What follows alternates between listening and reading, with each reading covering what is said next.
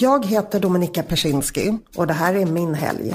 Dominika Persinski går i söndagsskola, dansar tango med Anders och bjuder sina middagsgäster på fondue och billigt vin. Det är fredag eftermiddag, det börjar lacka mot jul. Var är du någonstans? Jag är på mitt kontor i Gamla stan som jag har julpyntat helt maniskt eftersom det är min grej. Jag går liksom helt överstyr med julpyntet. Vad jobbar ni med just nu då?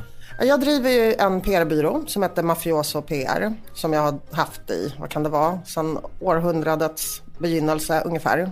Och sen så håller jag på med en bokningstjänst som heter Treatia, en startup för Okej. skönhetsbehandlingar hem till dig istället för på salong. Ehm, Så jag har julpyntat på kontoret, jag har druckit eh, glögg med mina arbetskamrater. Jag är på väg till eh, Söder för att hämta min son Harry på skolan. Hur gammal är han? Eh, Han är sju år, så jag hämtar honom på Södermalm. Sen hoppar vi på tvåans buss och så åker vi till Östermalm där vi bor. Och då har Anders barn hunnit komma upp och eh, min dotter Hanna är hemma också.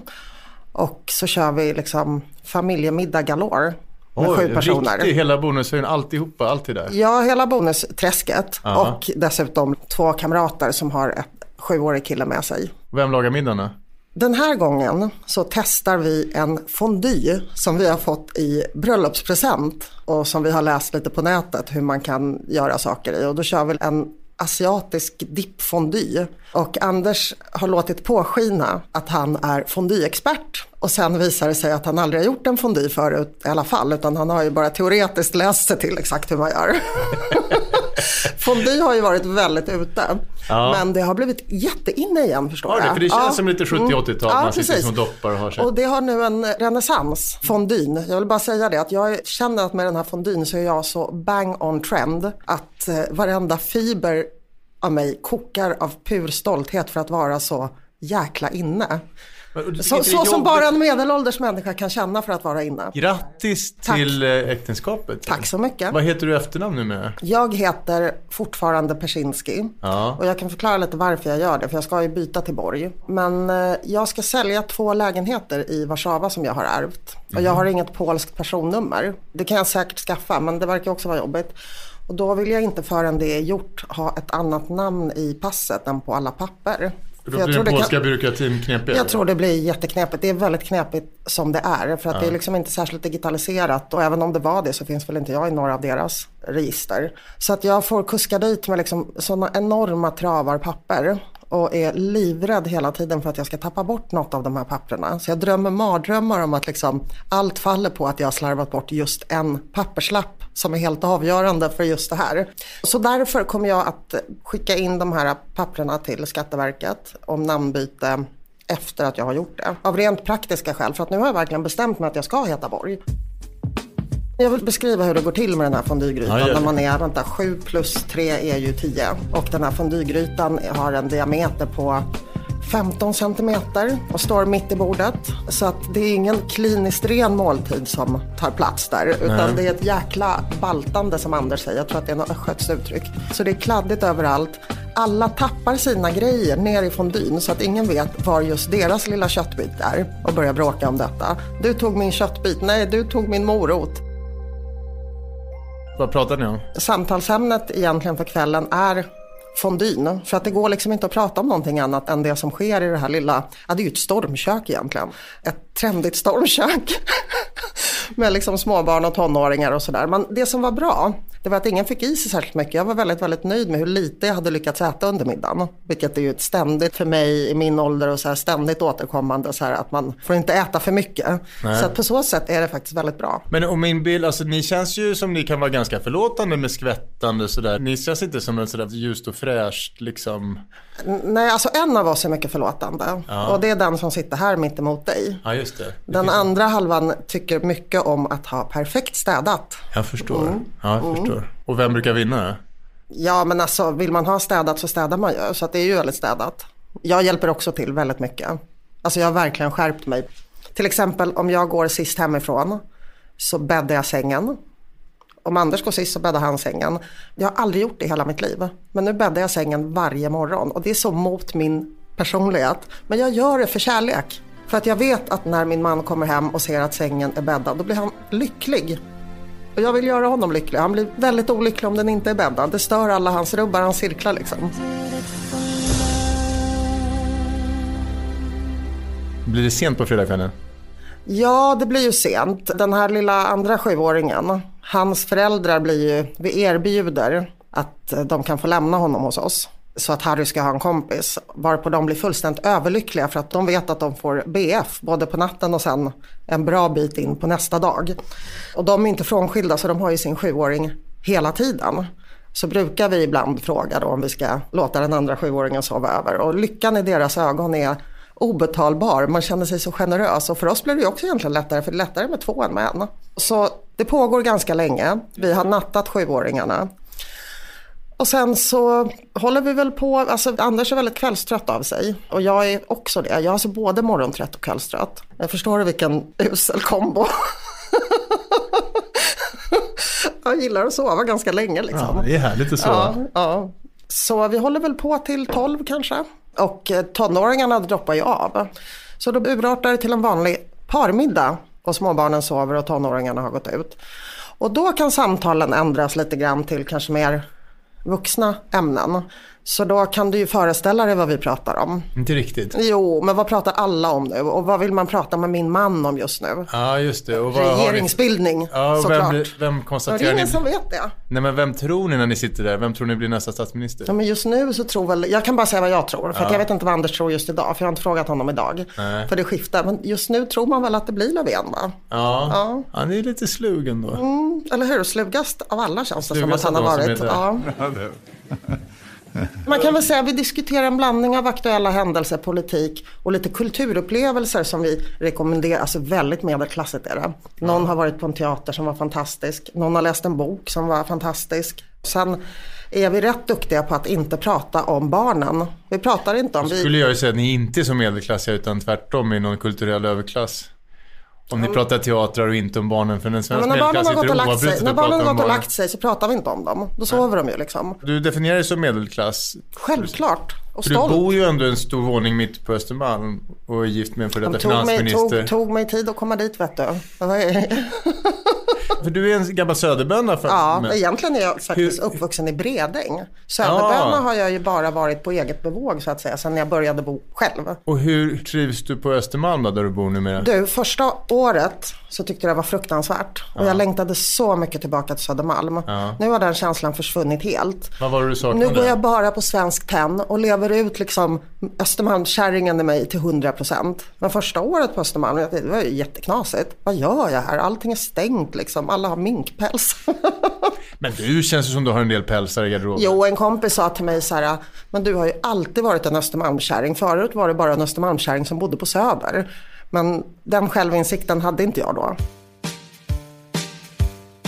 Avslutar du Anders kvällen med att stoppa in liksom en argentinsk eh, tango-CD i skivan och dansa lite? Vad roligt att du säger det. Därför att vi har ju faktiskt inför vårt bröllop anlitat Martin Drakenberg och hans tjej Maria. Martin var min tränare på Let's Dance. För att vi skulle öva in en brudtango faktiskt. Det blev ingen brudvals. Och vi fick mer smak på detta. Så att nu är vi lite inne på att eh, det får bli lite argentinsk tangoträning för oss. Och det dansas en del hemma? Ja, vi kan ju bara en dans, den som vi har övat in till bröllopet. Ja, men ni dansar hemma? Men den har vi kört några gånger efteråt. Vi är så jäkla nöjda att vi satte den. Ja. Men nu har vi ingen publik liksom. Det tycker vi är tråkigt. Vilken låt dansade ni till på bröllopet då? Det var så jättecheesy fast ändå härligt. Det var Leonard Cohens Dance Me To The End of Love. Jag skäms nästan när jag säger det för att det är så cheesy, men det var underbart. Och ta oss igenom refrängen. Nej, Med jag din kan... spröda fina eh, sångröst. Nej men du kan spela den nu. Dance me to your beauty with a burning violin. Dance me through the panic till I'm gathered safely in. Lift me like an olive branch and be my homeward dove. Dance me to the end of love. Det är lördag morgon. Då går farbror Anders upp 05.30, för han är sån, och arbetar. Läser in sig på olika saker och skriver olika saker och sådär. För han tycker väldigt mycket om att arbeta och jag tycker om att sova. Lite längre än 5.30. Så jag vaknade väl vid 10.30, 11, kanske det var 14, jag är inte säker. Skönt! och vad ska ni göra den här lördagen? Då tar jag med mig barnen först och går på bio med dem. Och så ser jag um, The Grinch. Ja, vad tyckte mm. du då? Ja, men jag är ju inte sju år. Alltså vad ska jag tycka? Jag är bara glad att det inte var 3D för jag kan inte se 3D. Jag har lite sån här... Ja, man blir illamående. Nej men också jag får inte den effekten för att jag har någonting på ögonen, astigmatism eller vad det heter. Så då kan man inte se 3D. Så det blir bara som en gröt. Så jag sitter rätt nöjd med att det inte är 3D bara. Heron City i Skärholmen ser vi den. Jaha, är det bättre att sticka dit? Nej, det var jag som råkade se lite fel. Så jag tyckte det stod Filmstaden Sergel, men det gjorde det inte för det stod Filmstaden Heron. Så du köper fel biljetter Ja, och så får vi kuska ut till Kungens Kurva istället. Men det blev ju som en liten utflykt i sig. Om du ändå är där, kikar du in på Ikea då? Med två sjuåringar. Jag skulle hellre skjuta mig själv än att gå på Ikea med två sjuåringar. Vad händer med den här lördagen? Sen så kommer den andra pojkens föräldrar och hämtar sin pojke, alltså Harrys kamrat. Och så stannar de lite, det är ett väldigt nära vänpar till oss, stannar lite, gafflar. Anders och jag ska gå på fest och jag börjar klä på mig och tycker att jag ser förskräcklig ut i allting. Och eh, målar mig och eh, vi blir jättesena. Ge oss din skönhetsrutin här, du är ändå en gammal popstjärna. Hur avancerat är det och hur lång tid tar det?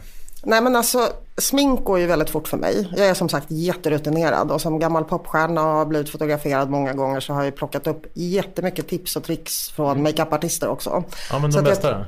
De bästa, så man får ju aldrig glömma ögonbrynen liksom. Det tror jag är det viktigaste. Så får man inte glömma shadingen. Och vem ska ni på kalas till? Ja, nu ska vi gå på julmingel på Östermalm och då har vi alltså en del av umgänget där folk är lite äldre än vi.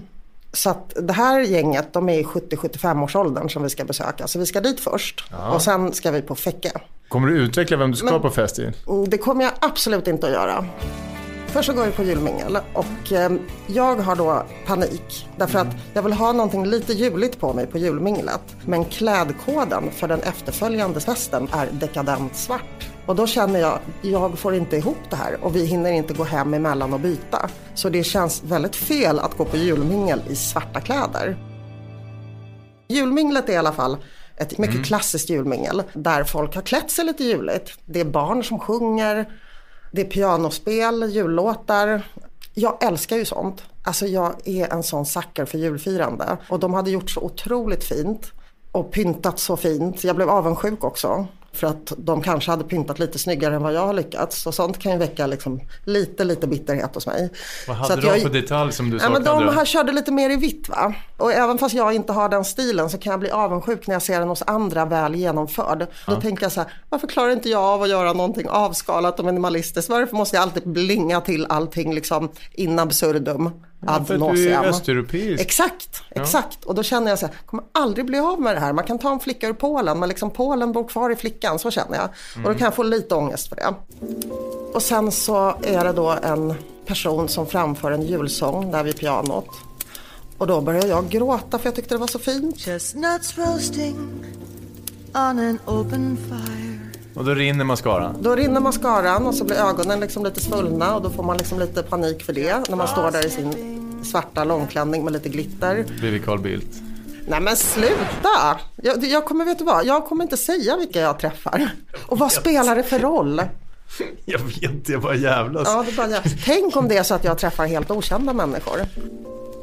Och sen så blir jag väldigt sentimental med värdparet när vi ska gå också. För att jag tycker det var så fint gjort av dem och jag har fått julfeeling och det var tack vare dem och så. Så det är på väldigt bra humör. Ja, det är ju liksom en drömgäst ja, ju. Mm. Det är ju mm. sådär man vill att folk ska bli när man mm. har kalas. Okej, okay, sen är det stora kalaset. Ja, sen åker vi bil. Långt åt helvete med några som också varit på det här julminglet. Vi ser ju vilka som är felklädda för julminglet för de har ju alla svart på sig och ska till samma fest som vi. Så då blir vi skjutsade dit med en bil och i den bilen är det techno. Och eh, Anders och jag känner oss jätteunga. För vi har inte åkt i en partybil sedan vi var jätteunga antar jag.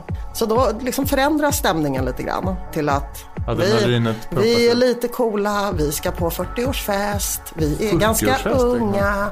Och de i bilen är kanske till och med lite yngre än 40. Och jag säger högt i bilen, jag känner mig som min 18-åriga dotter. Så här lever hon hela tiden.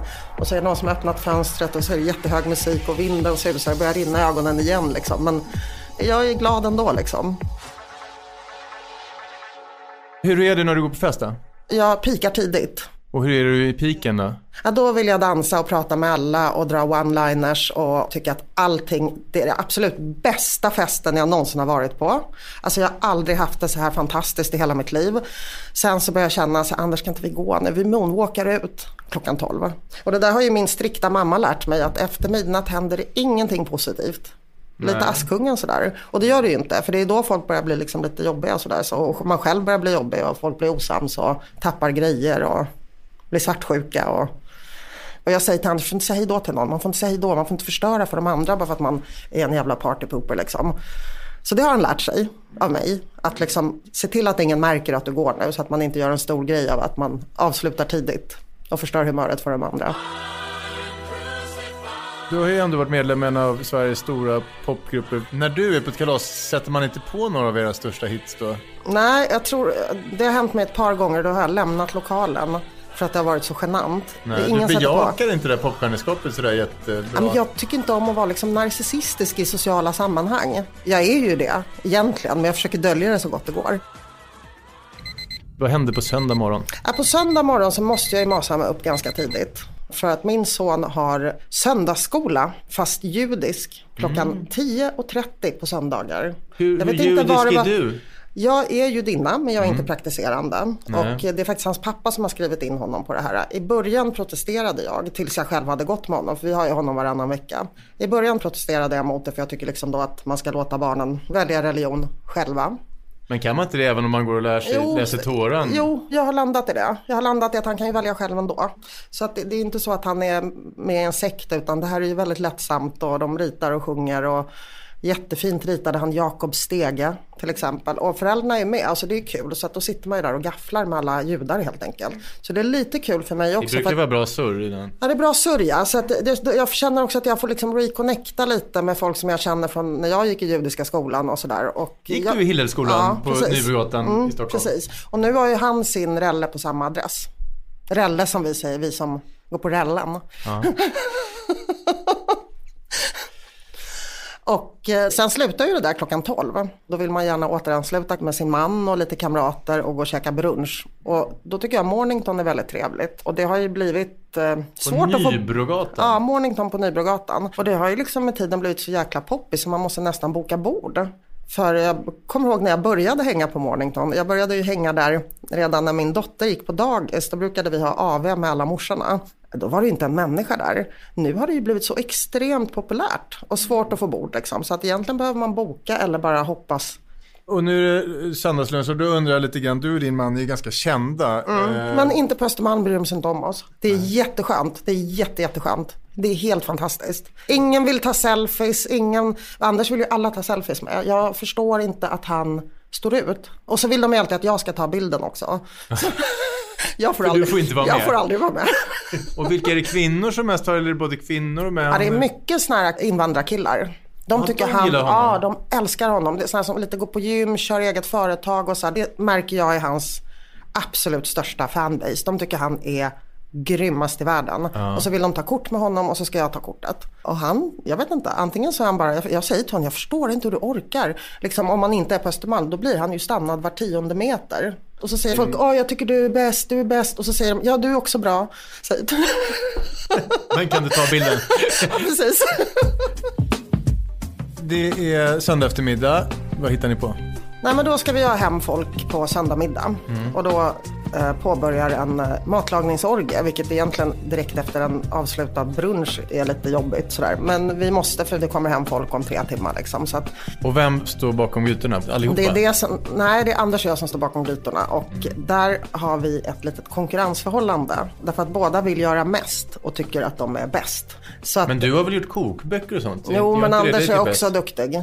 Jag vill inte riktigt erkänna det liksom to his face. Men jag säger det till dig här. För att när vi väl lagar mat så säger jag att jag är mycket bättre. Och han säger att han är mycket bättre. Mm. Så när vi lagar mat så infinner sig en konkurrenssituation som jag tror är bra. För den utvecklar vår matlagning. Och vi gör allting tillsammans men liksom båda vill göra mer än den andra. Alltså det är ner på hacka löknivå liksom. Jag hackar lite bättre än du så låt mig hacka den här löken. Fast egentligen så borde man ju vara glad att man slipper hacka löken men det är inte riktigt så. Och den här söndagen, vem bestämmer vad det blir för mat? Ja det är också en situation som måste hanteras eh, varje gång. Ja.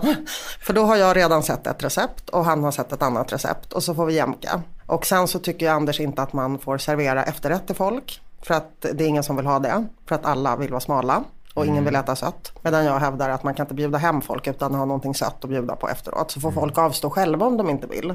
Så det är ett pågående samtal. Och just den här söndagen, vad blir det? Vi har snöat in lite på sån avancerad tex-mex just nu. Så vi känner att det kan både ungar äta och vuxna om man liksom snöar in lite grann och följer lite och avancerade Du har recept. inget med Santa Maria då? Nej, nej, utan då gör man allting själv. eh, Alla såna, vad de nu heter, konstiga grejer och liksom 5000 olika dippar. Och, så det blir liksom ganska avancerad matlagning. Och ändå så kan vi lura de yngre till att det är vanliga tacos. Och ett bra rödpang till eller? Själv dricker jag inte rödpang därför att jag vill inte ha blå mun.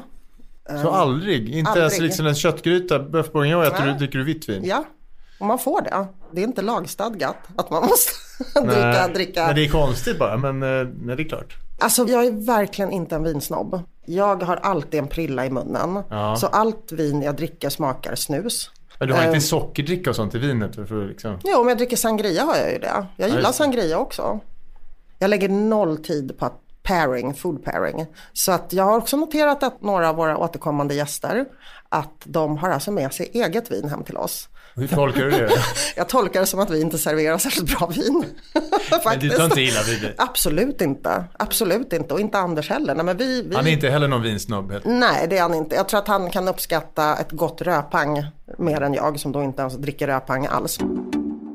Det är söndag kväll och eh, gästerna har gått hem. Och Anders och jag debriefar som vi alltid gör kvällen. Vem sa så och varför sa den och vad betyder det? Och det här var en väldigt intressant infallsvinkel och det här har jag inte tänkt på. Så att vi ägnar ungefär en timme åt att debriefa alla aktiviteter. Det gör vi alltid. Det är faktiskt väldigt Hela helgens aktivitet eller just kvällens? Nej, så fort en, mm, vilken aktivitet som helst är avslutad så debriefar vi den i oändlighet. Och sen tittar vi på Netflix efter att Harry har gått och lagt sig. På terrorserien Fauda. Eh, Ja, is- israelisk. Ja, och den har vi ju fastnat i nu. Hård. Ja, bra, spännande. Om du kollar tillbaks på helgen, vad var roligast? Det roligaste tycker jag nog var fondyaftonen. För att den blev så himla rörig och alla skrattade hela tiden och stack varandra med sina pinnar och ville ha tillbaka sin köttbit. Och det var väldigt kladdigt och geggigt och väldigt uppsluppen stämning och passade för alla åldrar. Jag som ställde frågorna heter Hugo Renberg och producent var Klara Wallin.